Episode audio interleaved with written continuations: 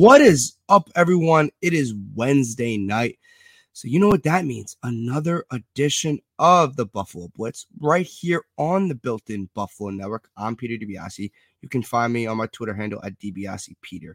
Um, right there. Tonight we have another great episode. Nate Geary's coming on, and we're gonna be breaking down a little bit of a little bit of the Bills off season, a little bit of the draft, just recapping that, just kind of put a put a finishing touch on that, and then we'll look forward to training camp, some of the position battles, all of that fun stuff. Guys, as you know, Nate Geary, pregame and halftime show host for WGR, obviously Buffalo Bills Network up in Buffalo, as well as the host of the podcast Food for Thought.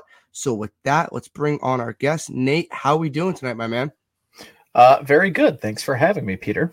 Of course, man. I appreciate it. So, like, I just obviously I just plugged you a little, but if nobody knows, where can they, where can everyone find you on social media or wherever we want people to find you? Love this about StreamYard. You know, right below, I can put in where my ad on Twitter is in case you're not following me at Nick Sports. Uh, as you mentioned, you did a great job in your introduction. I uh, am the Bills pregame and halftime show host for the radio network, and then I am the local postgame show host as well. And then you mentioned my Food for Thought podcast that I do on the Buffalo Rumblings podcast network uh, with my co-host Bruce Nolan. Very fun podcast, uh, different. It's not just your average run of the bill football podcast. If you're ever uh, around on a Friday evening at 9 p.m. and want to enjoy a beer, join us sometime. Oh, perfect. So, guys, make sure you guys check. Obviously, Nate. I'm assuming most people. You have like almost thirty thousand followers on Twitter. So I'm assuming most Bills fans that are on Twitter either follow you or know um some sort of thing about you. So yeah, what's something, one thing something, or another, something, something coming in with Jim. Jim's Jim's drinking tonight. I appreciate it, Jim. Um, why not? Right? Let's let's have a it's, good time. Uh, it's Wednesday, so yeah, um, day. I'm drinking my uh, my great sponsor, Genesee Brewing Company, uh, pineapple Kolsch. We'll have to send one of these down for you, Peter. They don't make it like this down in uh, down in Providence. I promise. No, they don't. And yeah, do, do, you guys get you get blue light? Um, we uh, I get it more.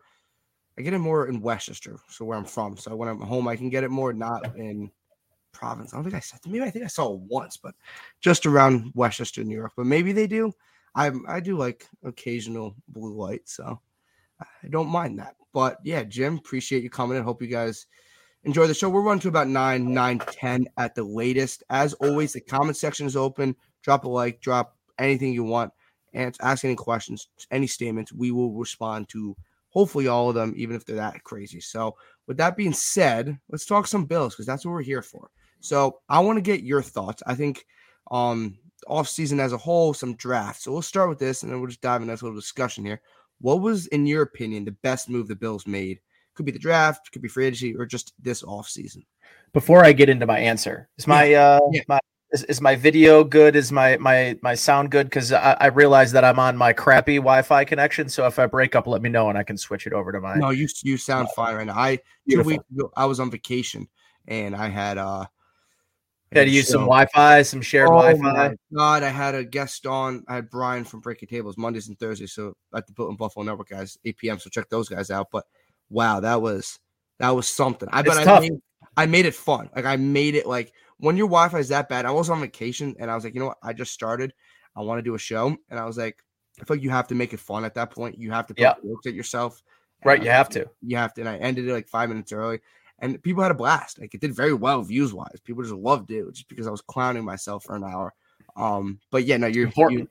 You, you look uh you're fine right now. I'll let you know. Okay, good. That's all happens.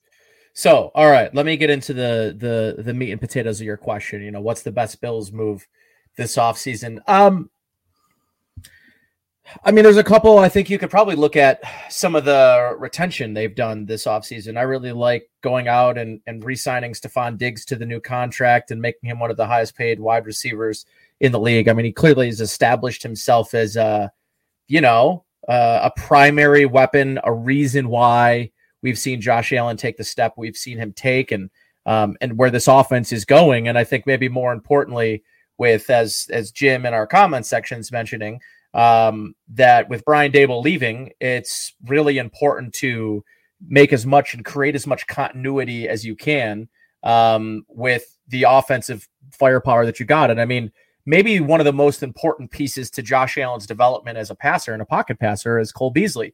And he leaves this offseason and, and you replace him with, I think, a younger, uh, maybe a little bit more athletically inclined version of Cole Beasley um, uh, in, in the slot with uh, with Jamison Crowder. So I, I, that like that's a good swap. That's a good move. Um, yeah. You know, I, I like what they did solidifying the number two tight end room and, and going to get OJ Howard as well. I think that's a good inline blocker. It frees up Dawson Knox to to do a little bit more, be used more as a chess piece instead of a standard inline blocking tight end or or inline tight end running his routes from there. Not that Daboll didn't split him out and kind of let him do his thing, but I think more importantly, um, now now you can start to create mismatches and the other nice move that I really liked from them was in the draft as well, drafting James Cook. But uh, once again, once again, Jim's spot on in his analysis. It's Von Miller. I mean, he's in, in, my opinion the most electrifying edge rusher maybe to ever play the game. Um, he's as clutch as clutch gets. He's a first ballot Hall of Famer, um, and the Bills, the team that were able to get him. Uh, but he was a player that actively you know, sought out, had his representatives seek out the Bills um, and want to play here uh, in Buffalo in Western New York over staying with another future ballot, first ballot Hall of Famer in, in Aaron Donald um, and potentially run back another Super Bowl. But I think there's a real desire for Von to be the first NFL player ever to win three Super Bowls with three separate teams. Yeah. He said as much a few times. And um, this gives him that opportunity here in Buffalo um, a play with a team that is, you know, I think he said it best, right? Uh, he's kind of being the guy that they're bringing in. That's the one player that maybe kind of pushes them over exactly. the edge. So I, I, think it's Von Miller. I, I don't think it's particularly close, and I think it's one of easily one of the most under talked about um, high level free agent moves um, this offseason. And for whatever reason, the Bills, even though they are a storyline and the Super Bowl favorite, um, I, I feel like this Von Miller signing was so much bigger news than it was maybe made out to make, uh, made out to be. So, um, yeah, it's it's Von Miller. It's not particularly close. Like the one thing, like you just mentioned, like 20 seconds ago, Von Miller saying like he, like you said, he could have stayed with the Rams, could have played alongside Aaron Donald, which obviously most edge rushers wanted because he just takes away, right?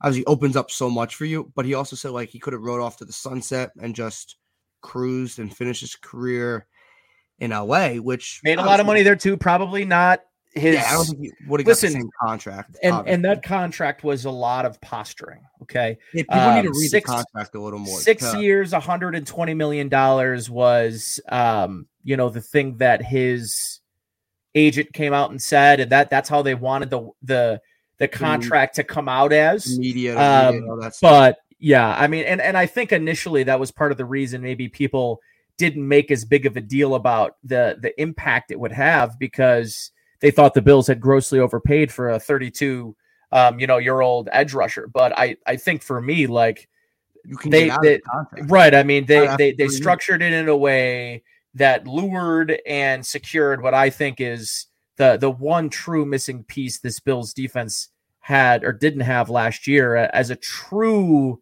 elite level game changing even at 32 33 however old he is um you know he proved it in the super bowl. He had a great a great uh, playoff run last year for that for that rams team. Was a big reason they won the uh the super bowl. Yeah i think you're right. People needed to probably read that contract a little maybe do a little couple google searches on that contract to do a little of their own research instead of um I was just reading headlines and all that stuff. Firing off the takes, right? Yeah, which is what you should do probably in a lot of information instead of just like reading random headlines. But that's but when it comes to sports, especially contracts, obviously less important than other stuff, but contracts, like after three years, you can get out of that contract. Like you can you're fine and you can get out of it. And look, in three years, he's still the same elite pass rusher. Who knows?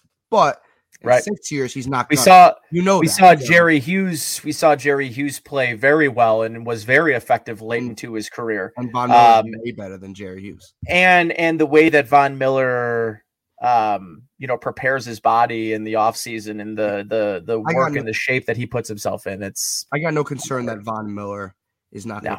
at least in the first three years, and then after that, I don't know. Then that's yeah, that's why the Bills can get out of it. So that's that's right, a good thing. And you like like you said, Von Miller will be the first NFL player ever to win. Obviously, the Bills do win a Super Bowl. He wants to be the first NFL player ever to win a Super Bowl with three different teams.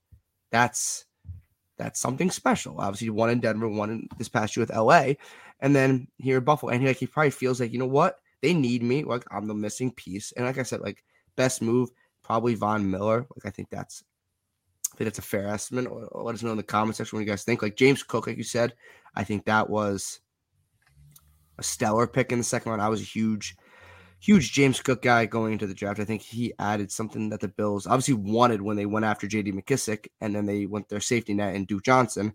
So they wanted that kind of pass catching running back. But I think James Cook has a ton of potential. And I I tweeted back in February a video of James Cook against Michigan in the college football playoff. I was like, mm-hmm. day two, day three, whenever they want to take him, this guy should be on their board or top of their board. And the tweet kind of blew up, and I was like, I have like 855. I was like, oh, nice. I felt good to my tweet to blow up, and I was like, and I was like, I went back in February when we drafted him, went, scrolled all the way down all my tweets, and got to do it. Receipts, baby, receipts. And I retweeted it, and I was like, I was like, yeah, James Cook, because one, like he was in a running back committee at Georgia. Like mm-hmm. a lot of running backs coming out of college don't get. You know, a lot of them are just work uh, bell cows. Like I think I um spiller.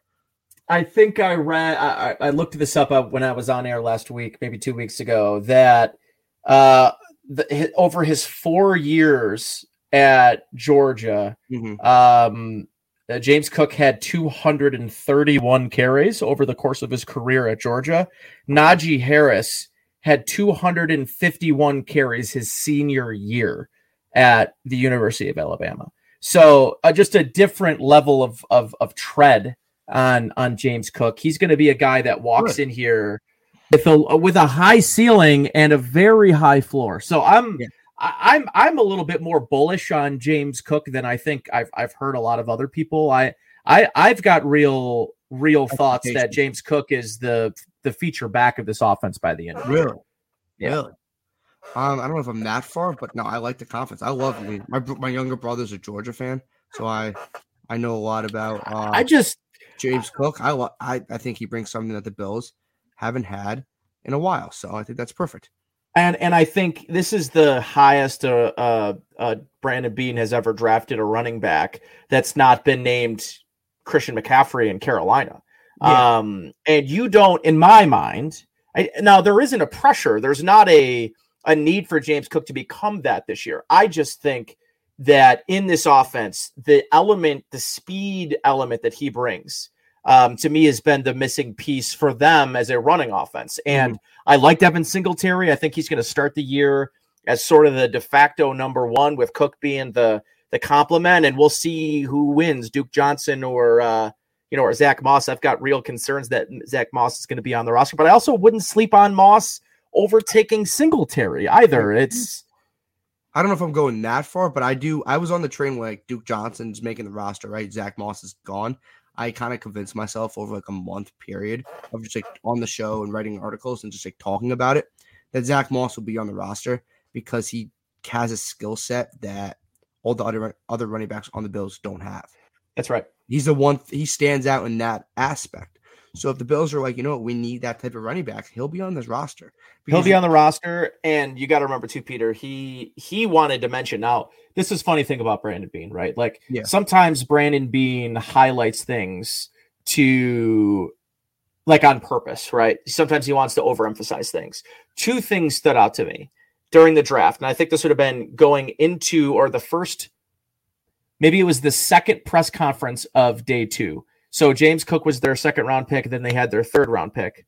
Um, remind oh Terrel Bernard, right? Terrel, so yeah. in the first interview that we did after the James Cook pick, they they go to they go on the stage. They uh, or in this case, that's the next day they go on stage. And maybe this is how the sequence worked, but you know, James Cook has his media conference call immediately after being drafted. And then usually Brandon Beane speaks at the end of day two, talks about the prog- the prospects that he drafts, right? And Brandon Beane sort of went beyond the normal in terms of describing James Cook's potential role as like a almost lining up a receiver. He was saying, like, I this mm-hmm. is a guy that's advanced in the pass catching game. He's like kind of the the question's going to be can he be an NFL blocker? Can you trust him on on second down when he's next to Josh? He's going to pick up a blitz um, and and hold his own in there, and that's why you know, you didn't see Matt Breida on the field last year as much as I called for him and a lot of other people. That speed element, right? He couldn't be a, he couldn't be trusted um, to, to hang on to the football. He put the ball on the ground a bunch, but he he was a liability as a, as a pass blocker next to Josh Allen in the NFL. That is a huge part. It's a huge responsibility for these okay. for these running backs to be able to be on the field and be trusted. So yeah, I, I think for me the the the big reason that that I sort of see his role. I'm sorry, and, and let, let me finish my story about Brandon Beane. Right, so he says yeah. this during draft night. The next day, during day three of the draft, they're in town the the two rookies, right? So the first and second round, first, second, third round picks are all in town. Okay. They're doing their in person media in Buffalo. Brandon Beane speaks after that as well, and he made a point to say almost like yesterday I was talking about James Cook, and I I I wanted to come back to make sure that I said I think that he can be an NFL runner in this league and not just a pass catching option. Like he wanted to make sure to go out in front of the cameras, go out in front of the microphones, and say like I talked this guy up a lot as a pass catcher, and it made me feel, or it made it seem like maybe I was saying he was going to be a one trick pony. He wasn't being like going to be a guy vie for touches in the backfield. I I just think that when he gets the ball in his hands, he's a different kind of electric. He's I'm not saying he's going to be a feature back and he's going to get 20 carries or anything by yeah. the end of the year, but I think he's the guy that's out there on first down to start the game a lot of times towards the end of the year. Really interesting, interesting. I'm excited to see James Cook like day one, like week one, like what is his role in the beginning of the year because it's going to be interesting. Obviously, you could develop into that running back towards the end of the year, but I'm interested to see what he does in week one because I think that's very important. Uh, appreciate it, Brian. Hit that like, guys. Um, Brian breaking tables Mondays and Thursdays at 8 p.m. on the Built in Buffalo Network. Jim's bringing in a, a great p- uh, point here when we're talking about best additions the Tim Settle, DaQuan Jones, we can throw Jordan Phillips in there, but the Tim Settle and DaQuan Jones additions, I think, could have as much value. Not uh, this might be stupid to say, but like I like obviously Von Miller has a ton of value, but the Bills' inability to stop the run or just consistent ability, because there's times for times they can stop the run. They weren't like the worst rush defense in the NFL. They were like middle of the pack, but there was just some games like like the Colts game, like or Derrick Henry two years ago, like those games that stand out mm-hmm. in your mind so, what are your thoughts on bringing in Tim Settle and DaQuan Jones? I'm a big Tim Settle guy. I'm a Virginia Tech football fan, so I'm a huge, obviously, Tim Settle guy. And I think both of those guys are just big guys. Like they're just like it's a simple term. They're big guys that will fill space.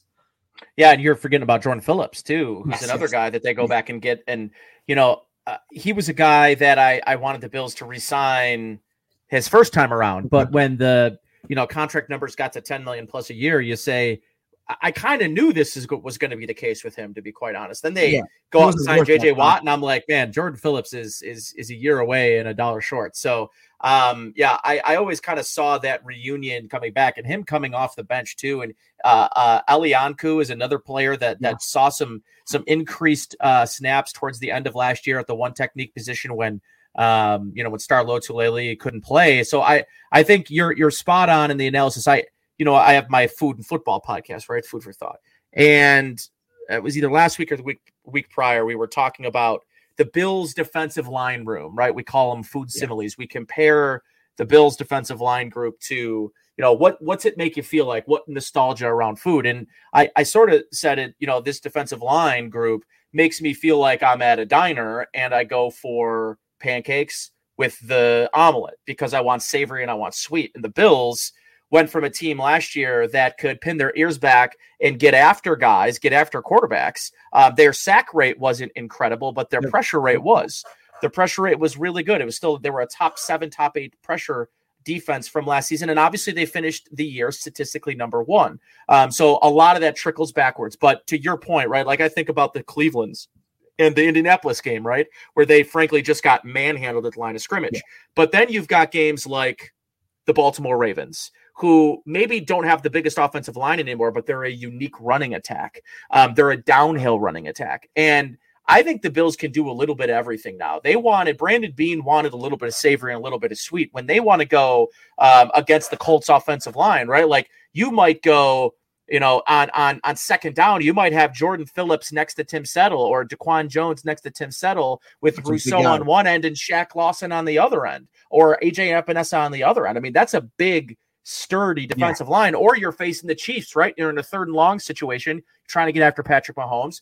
You might go small and you might put Boogie Basham on one end. You might put uh, Von Miller on the other end, bump down Greg Rousseau to the tackle position, and then bump down Ed Oliver to the one tech. And now you got that NASCAR lineup. So I, I think they've got way more versatility along this defensive line to match up. And and I, and it's not just the defensive line either, Peter. Like I I, I think the re-signing of um, you know, of Siran Neal was a big move for this team because A, he's a special teams ace, but B, he played a integral role in the playoffs when they started facing teams that had really those elite level tight ends, the Kelces, the Andrews of yes. the world, right? So not only can you you have a guy that can be someone that X factor when you know you've got an elite level tight end on the other team. I keep going back to unique running styles, right, in attacks, and I think about the Ravens, right? They're a hard team to defend because you have to be able to defend the run, but you also have to be prepared for them to hit you with play action. The draft pick of Terrel Bernard he's a guy that I think you can use as a blitzer. You could use on a 4 3 situation. If you have him in the game instead of AJ Klein, you have far better foot speed, far yeah, better coverage ability, but also has the foot speed to keep up with a Lamar Jackson, to keep up with a running attack that is as unique as that. So I, I think for me, the versatility is there from not only the defensive line, but that front seven can play in a whole bunch of different ways and mimic a whole bunch of different offenses based on the looks and the and, and the schemes they're going to play week in and week out. It's to me, it's a it's an ingenious way of building your roster. Is they they've sort of created a you know a foolproof. It's like poker. Um, it's like having the the pocket hand, um, and there's really nothing on the other side that you're going to do pre-flop to beat pocket aces. So know? many options. There's yeah. you, you have endless endless options. It's like a kid walking to a candy store. There's there's so many, so many selections, and like versatility is the perfect word. Like what That's you right. said with with the how they scheme up the defensive line, how they can move people in and out, all that fun stuff. Something that also like having Daquan Jones, Tim Settle, John Phillips come in helps the linebackers, and I think it's more Tremaine Edmunds helps Tremaine Edmunds because Certainly. there was a lot of times when those running backs were just not getting touched. They were just up the middle, and then Tremaine Edmunds is that's a tough ask for a middle linebacker to deal with a full head of steam of a Jonathan Taylor or Derrick Henry. Um, those are some that's a tough assignment. But if you get Daquan Jones and Tim Settle in there, or guys that can beef it up and stop the run, or at least make contact, all that fun stuff, it slows them down. It helps Matt Milano, helps Tremaine Edmunds. I'm a big Tremaine Edmunds guy. I still see it in Tremaine Edmunds. I love the guy. Um, I could be a little biased because I'm a Virginia Tech guy. It's just how I feel, but I think that will help the linebacking core. I think I think having one, the addition of Von Miller, right, increase that pass rush will help right. the secondary, and then I think having uh, additions on the D tackle will also help Ed Oliver, right? Von mm-hmm. Miller will help Ed Oliver. So will Daquan Jones and Tim Settle help Ed Oliver. Make Ed Oliver's life a lot easier. And I expect a, expect a huge year. Maybe not like super sack numbers, but just him being like the pressures, the efficient player Ed Oliver can be. And I think he has been from time to time. That will help. I think all the additions kind of help other position groups. Right. No, 100%. It's and the the funny part about this defense, right, is they're they I think upgraded at the number 2 corner position by drafting um, you know, Kaiir Elam. Mm-hmm. They upgraded at the edge position by upgrading from Jerry Hughes and to Von Miller. Um, and I think they upgraded significantly at the one technique position um, by upgrading from Star or Lotulele, however you'd like to say it, uh, you know, say it both ways. Um, but the one technique position has versatility too. Um, with with Jones and Tim Settle now compared to you know Phillips, who I liked Jordan or uh, not Jordan Phillips, I liked Harrison Phillips a lot, um, but did not. He he's more of a pure pass rush down, third down defensive one tech. Not a guy you really want on first and second down, sort of being the anchor of your defense. He did not require a lot of double teams. And I think that changes in a big way this year when you, and, again, Jordan Phillips for his size is not necessarily the hold it down one tech. Um, no, no, that no. he looks like he is. He's more going to be a guy that I think has an impact on third down um, because you know you can get him in there. He's going to overpower um, those uh, those those single teams in the pass rush. So yeah, I I, I think that they're, they're the versatilities is there. They just gotten better at every position. I, I do love what you said about the linebackers because I think that's been a an area a lot like when an offense struggles. Um, you know, a lot of times the the offensive coordinator, the play calling goes to blame, and it's not always the case. And people have to understand that there are a lot of things that go into the success of a play, and it's not always the play call that's the reason that something didn't work. Um, so I think for me, like in a situation where these two linebackers uh, did not have the luxury of of staying clean um, and getting downhill before NFL, you know, interior offensive linemen are are able to chip at this at the single level. It's a huge advantage when offensive lines can, you know, can. Yeah. Oh my God. When yeah. you don't have to double team anyone, um, and Oh, and they can play big on big, and you have that extra offensive lineman that just can chip and get to the next level. especially that- the Colts of the world of the world. Right. Like exactly where you have those mobile like, guards. Yeah. I'm, I'm assuming you were at the game and you saw, um, you saw the painfulness of Jonathan Taylor just absolutely torch us for whatever the stat line was. Um, Derrick Henry, a couple like it's just yeah, like I think it's going to make the teams, make the defense a little easier than just having to just. I I lost my absolute train of thought, but like, look, stopping the run will give the Bills another advantage on the defense. That was argu- was arguably the best defense in the National Football year last year. So they got better, which is something. in a lot of positions, not just one. yes, and then Terrel Bernard over AJ Klein. Klein gives you maybe like obviously not the experience AJ Klein had because obviously he's been in the league for a while, but it gives you the versatility. Uh, Bernard's way faster, way quicker. Um, can kind of move around. I think he's a much better addition than AJ Klein. So I think that was something that the Bills um, hit on, and I'm excited for that. With all the excitement, what was one move, or I was when I was phrasing this question, what was one, one move that you still don't fully understand, or one move that you wish maybe the Bills made in offseason? Um, I think a lot of people. I don't know that I subscribe, but I guess I'll bring up one that I know a lot of people talk about, which is the Bills drafting Bernard in the third round out of Baylor, Yeah. the linebacker. Um, I think a lot of people were looking at maybe offensive line there. The Um, position potentially. That's what I was thinking. That's So, maybe the one um. Yeah, you know, I, but I also see it. I think I think they took the player that they really liked, that they were that they thought was going to fit in their scheme, was going to give them some special teams value as well. Um, that's something that you got to really think about, especially with this team and teams that are close um, are in that Super Bowl window. Those special Yeah. teams players on good football teams are an incredibly important role. The Bills have always siloed money and draft capital um, towards guys that play special core special teams roles. Tyler Matakevich, right? I mean, his whole role, he doesn't play defense really he's a special team. teamer, right? So he he dresses every week because of that special teams ability. Jake Kumerow's the same way. Siran Neal has grown uh, his role by playing special teams. So you know Bernard, uh, that pickup wasn't, and also I think they wanted some youth at the depth position of linebacker. I'm still maybe not going to sleep on Tyrel Dodson. I still think he's a guy that could.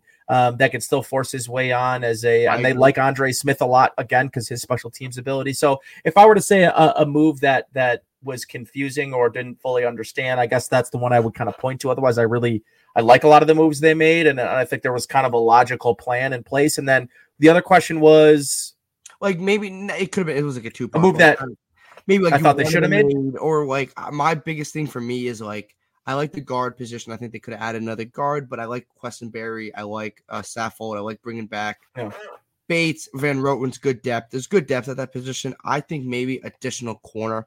That's the only position that I'm not like, mad about because there's no really holes on the team, but like maybe they wanted a veteran corner just in case uh Trey White come, doesn't come back right away, but maybe they bet on Trey White coming back because if Trey White comes back week one, week two, whatever, right? Or even week Mhm. four, week five, and he's fully healthy, then you probably didn't need another one because you have Elam and I think Dane Jackson is very good.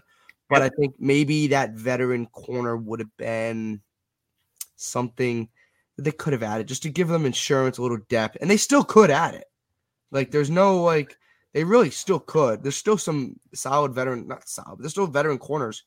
Is Joe? I think Joe Haden's still on the market. I want to say, I think Joe Haden might be still in the market. Joe Haden, yeah, he might still be on the market. I, um, yeah, you know, It's not always glaring. need. It's not like super, Right. super glaring. Like where you're like, oh my god, week one we have no corners. Like that's not the case. But if you're playing like greedy, you're playing like you want to be a little greedy, then that maybe that's the one thing that I would point at. And they they spent some draft capital there. I know they like Nick McCloud, Elijah Griffin. They like those two guys a lot that they drafted last year. Christian Benford, the the Villanova um, you know, corner. I know that they really kind of liked him coming out. They're excited to see him with his pads on. I, I wouldn't suspect this is that that's I, I don't see that as a position that they're gonna add late here or or I, I think they've always sort of gotten by at the cornerback position. And I would say this is some of the most assets they've they've they've used on the corner position. Um, and I think they're in a better position this year with Elam than they were last year with Levi with Levi Wallace, who I like a lot. Um, I just think from a um, a true versatile. Again, we're talking about versatility now. The Bills can play more man. They can play more press man um, because they've got a guy like Elam, where you really couldn't do that with Levi Wallace. And then when Tre'Davious White went out with the injury, there was really no press man to be had um, because you know you didn't want to put Jane, Dane Jackson and um, and Wallace on islands because they just did, especially Wallace didn't have that foot speed to recover um, at the corner position. So um, I, I, don't think that move's coming, but I think for me, if there was one move that I kind of looked to that I thought, and, and I, I don't have a guy in particular, I just think the depth at the outside wide receiver position, the true boundary yeah. receiver, um, that's the only area I'm concerned about. If you lose Gabriel Davis, uh, God forbid uh, Stefon Diggs misses any time. They don't have a, a true, you know, bore, uh, you know, um, uh, a, a, true boundary receiver yes. that can step in um, like they had last year when they had Emmanuel Sanders. Um, they don't right now have that true boundary. They've got a ton of versatility they in do. the slot. Um, you know, I, I, I like Khalil Shakir. I have my doubts about him transitioning to a yeah. uh, a guy that can play on the boundary. I don't think Jamison Crowder is at, is at all that guy. Um, can Isaiah McKenzie mm, be so. that? And I, I don't I think so. I think Isaiah McKenzie has a special role in this team. I I would agree, but I, I also maybe wouldn't sleep on his role um, increasing. increasing this year and looking like a more traditional player. So, um, like I always sort of envisioned a guy like you know Julio Jones or something. But the problem is when you're talking about the wide receiver position, you're talking about your your your role playing outside boundary receiver. The reason it's Jake Kumerow is he's one of their best special teams players. Yes. Um, he's a guy that knows the offense, has the trust of Josh Allen, but let's not fool anybody. If Gabriel Davis goes down, they're going to need to go and get somebody. They can't rely on Kumerow to be this team's number two receiver. So, um, if I could nitpick, that would be the one area, not not addressing the the, the depth at the outside receiver position. When it was going into the draft, I was a big advocate, maybe not in the first round, of the Bills taking a boundary receiver, and I really used that specifically, like a boundary receiver. Is could that have been in the first round, like a Treylon Burks type of guy? I thought there was a bigger need at corner in the first round, but maybe I do. I don't know if I'm fully on board with Shakir being a bit, being able to be an outside receiver, but I trust Brandon Beane more than I trust my. I trust Beane and McDermott more than I trust me myself, as everyone should. Um, so maybe he could develop into an outside. Maybe not year one. I think he has the potential, and I think he's versatile enough. They did bring in OJ Howard in, so that is another weapon. I don't know if they would line him up on the outside. I don't think that would be any in the realm of possibility, but that is another weapon. James Cook's another weapon. But I agree, the lack of boundary receiver is a little not frightening. Is probably not the word, but a little, a little scary, just because it's just like you said, one injury away, and I'm knocking on wood, and everyone who's listening and watching should be knocking on wood right now. Diggs or Davis goes down, God forbid, they do don't they don't really have that outside receiver. Just Marquez Stevenson become that guy. That's why I think Marquez Stevenson could potentially be on maybe because he's a he's a he's that long receiver threat that the Bills really don't have like on that roster like that. I think Davis can do it, but I think Marquez Stevenson has a different breed of speed than Gabe Davis.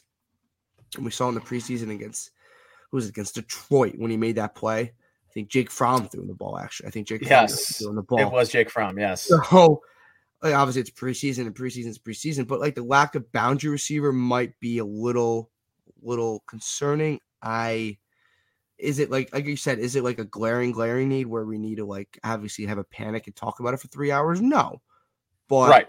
it could come up because football has injuries. It could come up. Would there be anybody they would bring in like an Odell? Like I don't think that would be an option. Like I know people were talking about because Odell like hangs out with Von Miller every like two days or whatever. So, hey, like Julio Jones, he's still on the market. Do they want to bring in Julio Jones? But then you're right, that kind of screws up their special teams and all that stuff. Yeah, yeah, Jones you need playing special teams anytime soon. So right, you need that guy playing special teams, and that's just not Julio Jones. Could you do, or really ever? So, like, let's say the Bills. You think the Bills? What would you think the Bills keep? Like six receivers, six, seven? Do you think they max out at seven receivers? Because I see some articles six, some seven, and I'm like, okay, give me a straight answer. Are we keep what? What are your thoughts on that? And then I want to make my point. If if it's six or seven, I think it'll be seven. Okay. Um, but I think they probably only dress six unless okay. it's a game that you feel like you you're you're going to be in a track meet. Yeah. Um, I am super interested. I think there's a battle for that seventh position too, and I think it's between yes. three guys um, right now. I think it's between Isaiah Hodgins, who's not a boundary receiver. He's a big guy, but he is a true big.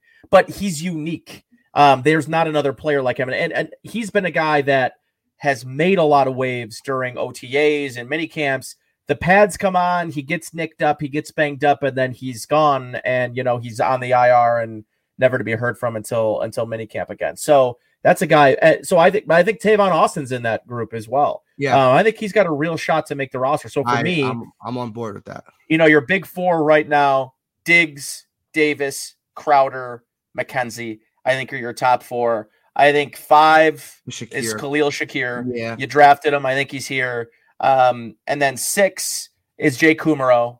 Okay. And that's where seven gets really interesting. And and you you ask yourself, could you sorry to cut you off, could you no, like, it's okay.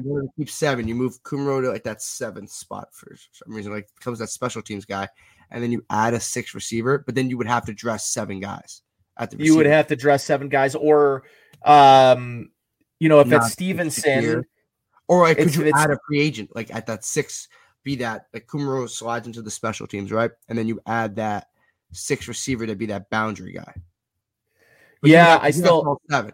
You would have to dress all seven because you want to dress Shakir and McKenzie because I think and Crowder. You do. Uh, well, uh, maybe not Shakir. Maybe not at okay. first. Maybe he's the guy that, do, that sits. But but I do think they can. There's a lot of different things they can do with him, and I think Ken Dorsey will have fun with that. I think that's that's kind of cool with Shakir. But you're right. Yeah. Not maybe not right away. But if you want to and to get a boundary guy, like he won't be able to play special teams. But can Shakir play special teams? You think?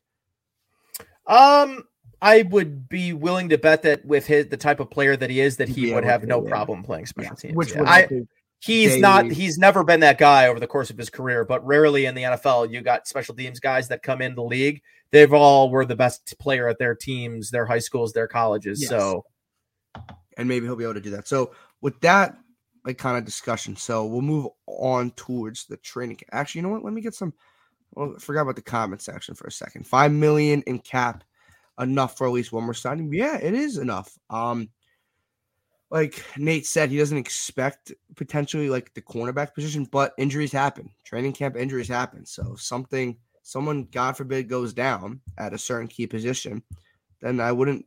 I feel like Beane wants to win a Super Bowl. Obviously, like I think he wouldn't hesitate. Would you agree on that? Someone goes down at a key position. I don't think he would hesitate bringing in a veteran guy for one year at all.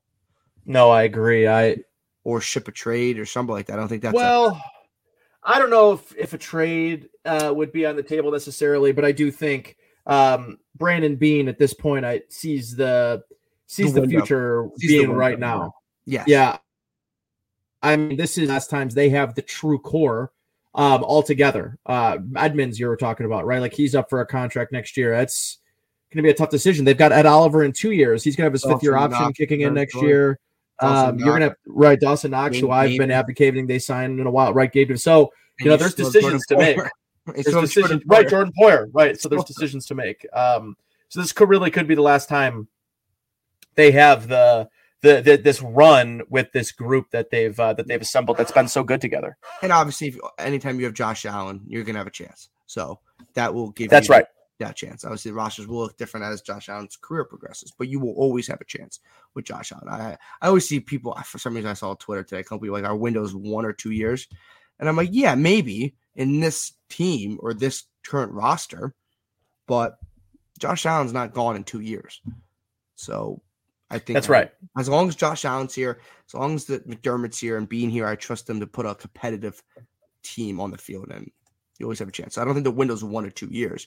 If you want to get Jordan Poyer a Super Bowl, it's maybe two years. That's different. Or if you want to get Micah Hyde a Super Bowl, that's two to three years. If you want to get Josh out, like obviously we want to win in a year or two. So I'm just saying, like a, a window is not one or two years away. That's just my opinion. But right, I agree with Jim. Stevenson does need to step up. I think who was it? Matt Parrino. I listened to the shout um mm-hmm.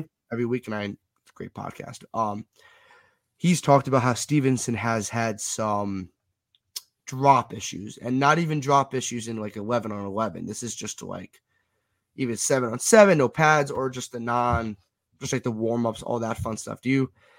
What are your thoughts on Stevenson? Because it is a huge training camp for him to make the rosters. Huge training camp for him. Yeah, it is. Um, I mean, as we were kind of talking about, like he he's a unique player, unique skill set, a straight line speed, boundary guy. Um, I liked what I saw in spurts. He had a tough start to OTAs and then had a good bounce back um, on the last two days of OTAs. Um, mm. Yeah, we'll see. I I've got my doubts. I, I think the Tavon Austin move is super interesting to me. Um, there's a little redundancy there with he and and Isaiah McKenzie. Um, I think that they're similar players. I think you would maybe want to only keep one of those guys. But the interesting thing about you know the expanded um, the expanded practice squad now is it can have veterans. So I would bet if if Tavon Austin doesn't make the team that he's a primary candidate yeah, to be on the practice squad. The veteran practice squad uh, signing. I, I completely agree. Um, Rodney's coming in. Who do you think starts at running back? I'd like to see Cook start. I think I think obviously it's I think Singletary had a very good year to end. Very good uh, end of the year last year, almost 870 yards in total, but it was more towards the end of the year, and they didn't obviously use him enough. I think the running game as a whole. I think Singletary's that starting running back, but I think Singletary and Cook together would be fun to watch. And I don't think there's gonna be like I think it's more going to be as the season progresses, like a one A, one B type of committee. So I would say both. I know you said earlier, Nate, that you like Cook by the end of the year to be that starter, and that's I would say it's bold, but it's a little more, more, a little more of an out there take. So I, I mean, if you want a bold take, I think he could.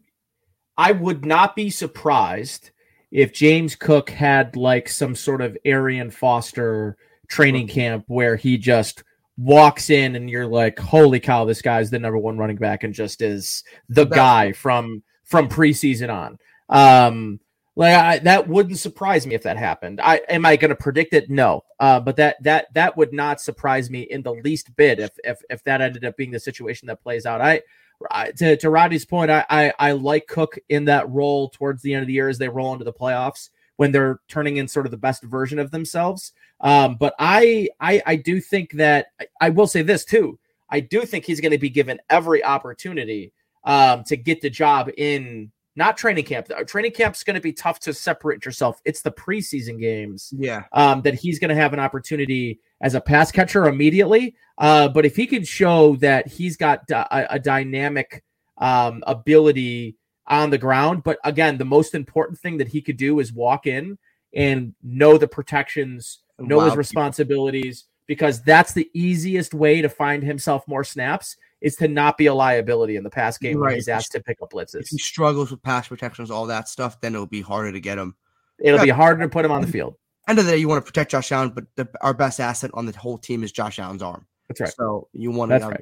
keep that going. But I think James Cook, and I like the question, Ronnie. I appreciate you coming in, dropping the question. Um, I like James Cook and Singletary in like a nice duo because I think Singletary could be more that ground and pound to an extent, and then you have obviously Cook as more that pass specialist, and then eventually developing him into more of a runner. I think maybe it's this year, maybe it's next year, but right away, I think James Cook, like you said, if he's not a liability, just can't be a liability, my man.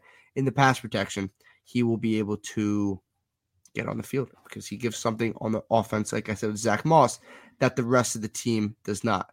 Appreciate you coming in here, Dave. Dave, founder of Built in Buffalo, gives me this great platform. So I appreciate it, Dave. Smash that like as always, guys. So with that being said, Nate, we have like 15, 20 minutes left. So, what are you looking forward to most in training camp? Could it be a battle? Could be competition? Being back at uh St. John Fisher? Could be that. Just what are you, what are you looking forward to most being well forward most in training camp? Well, for the sake of not saying the same things over again, I, I've I am really looking forward to wa- to watching James Cook, uh, what his role is early and how his speed looks in this offense. Um, but Von Miller, I mean, it, it, it, it really won't even be watching him on the field. Well, part of it will be. I'm excited to see him really mentor and grab on and and really try to teach the young guys. There are so many young, impressionable, all of which went to the Von Miller Pass Rush Academy, which was great to see and getting to be around their peers and Rousseau and Basham and Epenesa, uh, all guys that they need to take steps uh, this year if they're going to get to where they want to be. And you know, I seeing the number forty Bills jersey, seeing him um, in training camp is going to be really, really cool. I'm really looking forward to that. I already, already, got his jersey in my closet. I already got the. I, I am not a jersey guy. Uh, really? Uh, I do not buy jerseys. No, are you a are you one of those people? No, I'm not going to criticize you. Obviously, you're a guest on my show, and I appreciate it. I'm a jersey guy. I like to wear the shirt jerseys. But are you one of those people like I see on online all the time? People are like, obviously, we're getting off topic, but that's the point. It's fun. Um, are you one of those people that like criticizes like I'm 21, so I'm not a grown man, but I am adult. I'm past. You're a grown man. so I'm 21. I'm in college, but are you one of those people that like people should not be wearing jerseys past like a certain age? I feel like nah. I, I don't feel like people like. Oh, I let if you're an adult and you have kids or whatever, and you're like, you shouldn't be wearing Josh Allen jersey. I'm like, why not, dude? It's a football player. Like, why not? You're you're supporting. I don't subscribe. I don't subscribe to that. I I, I usually I try to. Guy. You don't have to be as, as much as I can. I try to allow people to like what they want to like and wear what they want to wear and do what they want to do. If it doesn't infringe on my happiness, then no. then do you. If you wear a Yankees jersey up to my house, that's a different question or it's a different oh, answer. But ooh. not a Yankees fan. So. Not a Yankees fan. Who? It's in fact, I go as far as to say that I hate the Yankees more than just about anything in the world. Who's your uh, this is who's your MLB team? My MLB team are the Kansas City Royals. Really? So why do you? I'm a but I'm a diehard Yankee fan. I'm a I, you know what? You didn't have any Yankee memorabilia or paraphernalia behind you. Uh, you you had Yankee fan vibes, Pete, in a good way. Like I don't I don't dislike Yankee fans. I hate the Yankees. I think Yankees fans are are way better um, when they turn into Duke fans uh, during college basketball season. Um, I'm a huge fan. I was I'm like I'm like 45 minutes an hour outside of the stadium. So I was there. What to say? I was there Monday. I was there Friday. I've been to four games already. I love the Yankees. That's I've been to Yankee Stadium. The new Yankee Stadium once is very cool. Um, yeah. I am a Kansas City Royals fan because my dad was. Um, my dad took me to George Brett's Hall of Fame Kansas City Royal uh, to his Hall of Fame induction. So I was there when I was a kid. Um, I was at the 2015 ALCS in Toronto um, when the Royals won and then went to the World Series and then ultimately won. Um, mm-hmm. So I have uh, a very close connection with Kansas City Royals. I got nothing against the Royals. At least you didn't say you're a Red Sox fan. Yeah, I don't hate the Red Sox. Um, I, I, I, root for them when it's Red Sox Yankees. Yeah, sure. that, that, I might have to kick you out. Um, not a not a Red Sox, not a Patriots. Obviously Patriots, but yeah, Red Sox.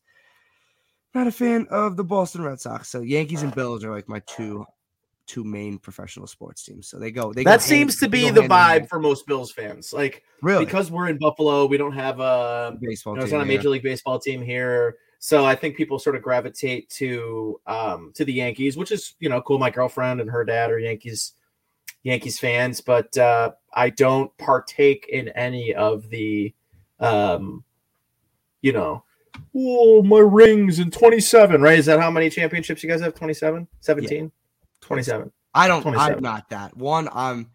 I'm not one of those people go argue with 27. I'm not. I'll, I'll bring in like legit like stuff and I like like all that stuff. But I'm not going to do 27. I'm. I was born in 2001. I was. Thank you. When, I was eight when they won in 2009. Look, 27. That's great. If you're important, if you're 85 and you come with 27, good for you because you saw. You saw a bunch of them. You saw more than 10. So yeah. You know you come with that. Argument, you get to you get to drop them. You go right. Maybe when I'm 85, hopefully I have that argument. But right now I was one and I was eight, and I remember it. But I was eight. You got to. So like yeah, like you said, if you're 85 and you come with that argument, you win that argument because nobody's gonna have anywhere near your. That's right. Argument.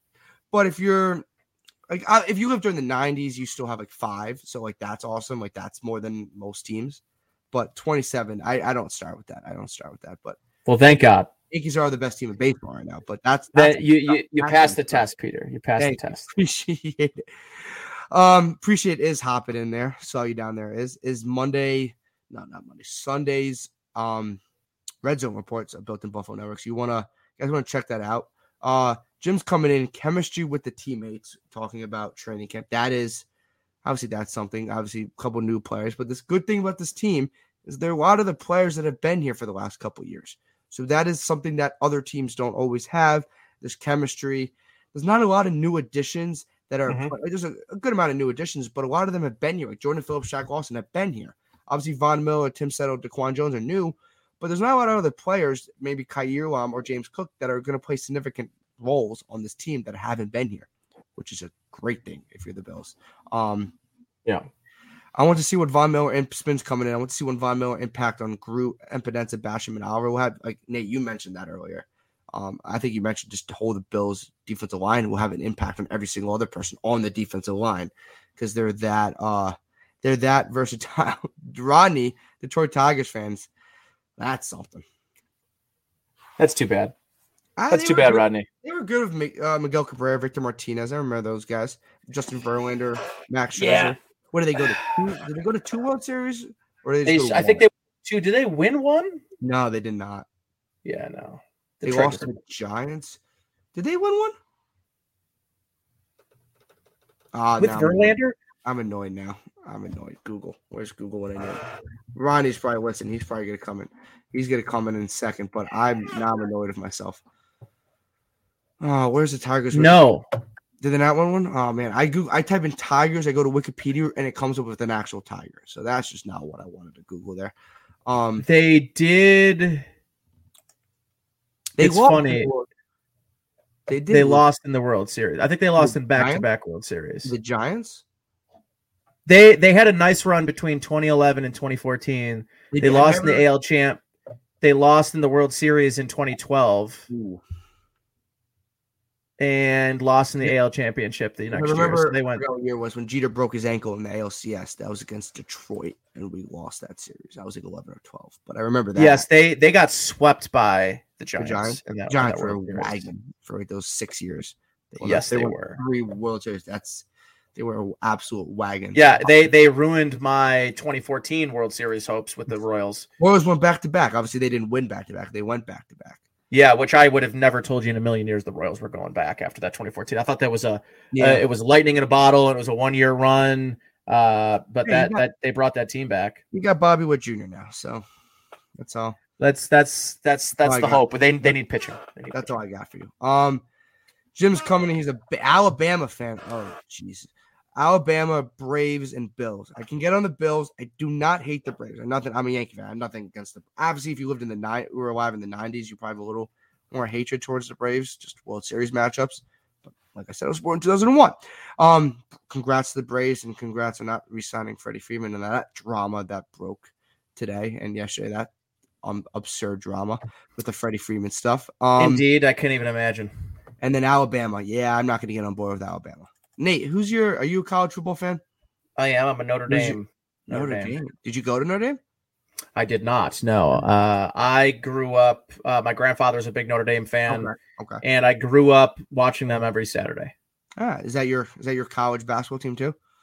No, Syracuse. Syracuse. Interesting. Interesting. So I'm a Providence basketball fan for college. Obviously, that's that's where I go to school. If anybody didn't know, Providence College, and then Virginia Tech football is my football. My mom went to Virginia Tech, so I was actually a Virginia Tech football fan before I was a Bills fan. It's, it's in your blood, technically. Yes, yes, yes. Technically, so I've been a Virginia Tech fan since I, since I can remember. Ronnie, you're right. Yeah, the your teams haven't done the Tiger or the Tigers haven't done squat since Miguel Cabrera, and you're still paying Miguel Cabrera, so that's fun. Um, what's up, Jared? How appreciate you coming in, my man. Hopefully, having a good night. And Jim, let's go Buffalo. So let's get back on the actual Bills train. We'll wrap it up with one position group battle that intrigues you the most. One position group battle. Um, there's not many of them. Uh, so It's like more weight roster spots if you think about it. If you like break it down a little. it's gotta be, gotta be, punter, right? Yeah, It's gotta be. Sure. It's gotta be. Yeah. Uh, Well, the thing with- looking for. Listen, punt god, come on. Like I, I'm, I'm looking forward to that punt battle at St. John Fisher. I'm just afraid he's not going to hold the ball. That's what I also think the Bills are not putting. You probably know more than I would, but not producing like not like like like in mini camp they weren't having like videos of him holding. Obviously, people just ready for that on Twitter. Um, I think they're doing it behind closed doors, or like I don't. oh, without a doubt. I mean, I that's, think that's that's probably the thing he's doing more than anything. He's probably doing that more you- than punting. Well, because you know if he misses a snap, right, by accident, like his first snap. Oh, Twitter. I'm gonna go on Twitter. Yep. And he'd be a tyrant of just people just losing their absolute mind. And I don't think the Bills want that. so it's kind of behind closed doors. I I don't think Matt Haack makes the roster. Do they would they really have a guy just holding the ball on a, as a roster spot? That can't be a roster spot, right? That's a weird. No, you're not. You're not. You're not keeping him Oh, unless you're Doug Marrone and you're. uh Yeah, You know, you're. You're. no, I. I Are can't see are- them. Are you cutting Matt Araiza? I don't think you are. This they took him in the sixth round. I know it's a sixth round, but he's a punter. Yeah, I, I don't. I don't no, think no you're. shot. I don't think you're snapping. I don't think you're cutting him. I agree. No. Punter could be something. If Tre White was healthy, maybe the second cornerback battle, but I still think it'd be Kaiir Elam. Maybe the the backup, like the the corners after obviously White, but after after Elam and Dane Jackson, like the Christian Benford of the world, Nick Sure. McCloud, Elijah That Griffin, final cornerback spot. Yeah, that Not- young it's not, it's spot. not like a headline where like, oh, we got to talk about it for two hours, but I think that would be something that intrigues a lot of people. Maybe the oh, you know what I would say the running back battle. Hmm. I would probably say the running back battle if I had to choose one. Maybe I think Singletary and Cook are how that how that plays out. That yeah, plays that that'll be an interesting one. and then probably the depth at the receiver position. Yep. Probably the depth at receiver position. Yeah, like that seventh receiver spot. That's that's really it. I mean, there are no real starting roles at stake here. You know, Yeah, yeah. at least not not right now. No, no. So we'll wrap it up with the comment section. So Brian's coming. Which team were you a fan of first, Bills or VT? I was a Virginia Tech football fan before I was a Bills fan. I can say that with honest things. I was born. To, my dad's not a Bills fan, so or neither my parents are. So I was a Virginia Tech fan before I was a Buffalo Bills fan. Yeah, I've been a Bills fan since my whole life, but yeah, I would say Virginia Tech. Uh, before Ronnie's coming in, wide receiver. Yeah, that's that's an interesting option. What they do after probably the fifth receiver, which would be, in my opinion, I think Nate agreed. Shakir is it Mhm. Marquez Stevenson, Jay Jay Kumerow, Isaiah Hodgins, who we've talked about for years. I feels like I'm kind of getting tired of talking about Isaiah Hodgins. Um, even Tavon Austin, so stuff like that. Jared's coming in, or Barkley or Keenum would hold. You any chance you see that, Nate? Anything you you think that could be a possibility? No, not uh no. No, I, I I think it'll be uh especially with with the way it's so hard to dedicate a quarterback over to hold during practice.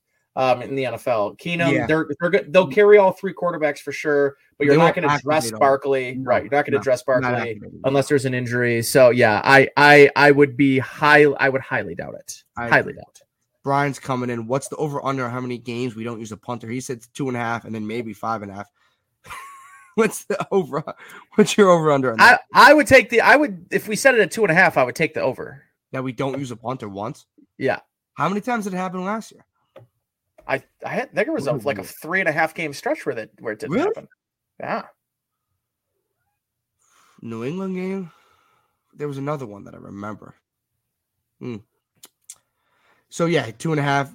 Is he coming in? Right tackle could be an interesting option. He likes Quessenberry. I think Quessenberry could be that backup right tackle. But I think the Bills also brought Brian's coming in with three games. So you were right, Nate. Three game stretch right there. So yeah, I, would like say that. over, Yep, three games. over two and a half. Um, I think Quessenberry could be that guard tackle kind of combo they like, and we saw with Ryan Bates how much they like that. Yep. So right tackle Spencer Brown. I know we're. I'm a big Spencer Brown guy. I got a sign, whatever, sign poster behind me with him chugging the Bud Light. So I got that behind me, I, framed, and I, that's an awesome poster. Um, but Spencer Brown did have his up and downs his rookie year. It wasn't like what you Oh, absolutely. which makes sense. He's a third round rookie from uh, Northern Illinois. So um, I get the up and downs, but I do think he's our starting right tackle. But they brought in Quessenberry because I think he has a lot of depth in multiple positions, like Ryan Bates. So I think that is But, but- and the, the versatility in the interior is great too, which has been one of their bigger. And now, uh, listen, I mean, I, I do think uh, I, people were talking about um, uh, who's uh, why, why am I uh, blanking on uh, Roger Saffold? Roger Saffold. Yeah. When they signed Saffold, um, you know, a lot of people were like, "Well, he's a little bit older. He's probably past his prime." Uh, but he was a Pro Bowler last year. It played through some injuries. He will be better and a more natural fit at guard than Daryl Williams was. Daryl Williams wasn't bad. Um, that's just he just wasn't a guard. Uh, that just was not his position of strength. Uh, so I think they're in a way better spot there, to be honest. Yes. Zack Moss, Zack Moss, Duke Johnson, or Taiwan Jones for the final running back spot. Yeah, that's a super option. I don't think Taiwan Jones is in that category because he's, like Nate said earlier, special teams is very important. Obviously, he's in the special teams realm, so I think he's kind of in his own little category. Just nailed my mic, but I know he's in a, the special teams type of category there. Right. Um. So yeah, Izzy's right. Brown is injured, but that's just an, Nate. What is that? Just an off-season surgery? Spencer Brown's injury right now. Yeah, I, I he'll, he'll be ready for training camp. At least okay. that's everything that I've heard. So as long okay. as he's ready for training camp, he's he's going to be in there. He'll be good to go. He's and, he's got nothing to worry about. I would think. Perfect, perfect. Brian loves making stuff up. Yeah, guys. Brian's information. I don't know if we want to. Not everything's verified. Brian. Monday, Thursdays, breaking tables, guys. So you guys don't want to. Um, you don't want to miss that. Uh, Duke is going to get cut due to the investment we have in Moss. I I think Duke gets cut. I do too. I don't think Duke makes the team. I, that would be. I think that's a long shot at best. And I was so set on Duke like two months ago making the team. Maybe a little before we drafted James Cook. So yep. Ooh, Duke Johnson making the team, but there's no point of having Duke Johnson with James Cook. Can not you, not at the moment. Can you stash Duke on the practice squad? Uh, I think there's two spots. Is the two veteran spots available? I think you. Yeah. I think you can do that. Yep. I, I, I at least I think so. I'm. Well, will Matt Barkley be the guy in the practice squad as a veteran spot? Right. He'll be one of the guys. No. Really. Uh, yeah, it might. They, yeah, and I don't yeah, think they would keep three quarterbacks on the roster. No, they, um, I believe Matt Barkley's gonna be inactive and just be that sideline. Yeah, coach. yeah. I and and they, it, but they don't really have another young back. But they could always stash one. I agree he lacks. Yeah, they could stash one. But he's not a veteran, so he won't obviously take up, and he's not going to go anywhere. Right, right. And yeah, Izzy's right. Duke is a practice squad guy. Uh, yeah, I think he's uh, perfect. And Quessenberry was an 80.6 overall in PFF grade, 89 in run blocking, 60 in pass block. And The run blocking is intriguing. The pass blocking yep. is, is yeah, he's a liability. But run blocking, so running down, she could be that extra O line and all that fun stuff. So run blocking could be could be the option there for Quessenberry. But yeah, that will wrap up the show. Another edition of the Buffalo Blitz. Nate, once again, man, I, it was a blast. I appreciate you coming on, my man. My pleasure. Thanks for having me, dude. Anytime. So where can any where like we said earlier, but if they missed it, where can everyone find you? Social media, your podcast, your shows, all that fun stuff. Yeah, you can follow me at Nate Geary Sports on Twitter. Um, and then yeah, Friday nights is my podcast uh, 9 p.m. sharp on Buffalo Rumblings Podcast Network. You can watch us on Twitch. Uh, you can watch us on Facebook, YouTube, uh, Twitter, wherever you uh, wherever you watch your streaming um, services. We use StreamYard just like this. Um, and then uh, Saturday afternoons, 11 a.m. to 2 p.m. Sports Talk Saturday on WGR is my uh, my regular show. And then uh, once Bill season starts, I'm I'm right back in the saddle for pre, half, and post game. Looking forward to it. So thanks for having me, my friend. Of course, man. Anytime, guys. Make sure you guys follow him on Twitter. Like you said, Nate Geary Sports. StreamYard's awesome because you can just pop it right down there. So is like Zoom and all that stuff, but I like StreamYard. Uh, as always, guys, I'm Peter DiBiase. You can follow me on Twitter at DiBiase Peter. I will follow you back, and no doubt about that. Buffalo Blitz every Wednesday, 8 p.m., all throughout the off season, right into training camp, and then right into the start of preseason, and then the start of regular season. I write for builtinbuffalonews.com as well, guys. So check us out at builtinbuffalonews.com, probably four or five articles a week. So I also do that. So we have some great writers there. And check out all our podcasts. This, guys, if you don't like your morning shows, you don't like all that stuff, uh, Built in Buffalo podcast network, all that stuff. But Buffalo Blitz becomes a podcast Friday morning. So if you miss a show, you can always rewatch it on Facebook or YouTube or Twitter. But if you want to listen audio, just audio form, wherever you get your podcast, Built in Buffalo Network Podcast Network. Friday morning, this would come out. So if you guys missed it, check that out on your way to work, on your way home from work, or wherever, whatever you're doing. As always, once again, Nate, I appreciate you coming on. We'll definitely have you on in the future. It was a blast. And Buffalo Blitz guys will be back next Wednesday at 8 p.m. I'm Peter DiBiase. Hopefully, everyone has a good rest of your week. Breaking tables tomorrow night. Brian and Tampa Neal, Epic B and Tampa Neal will carry you guys on f- tomorrow night, 8 p.m. Built in Buffalo, Facebook, YouTube, and Twitter. Once again, I'm Peter DiBiase. I will see everyone next week.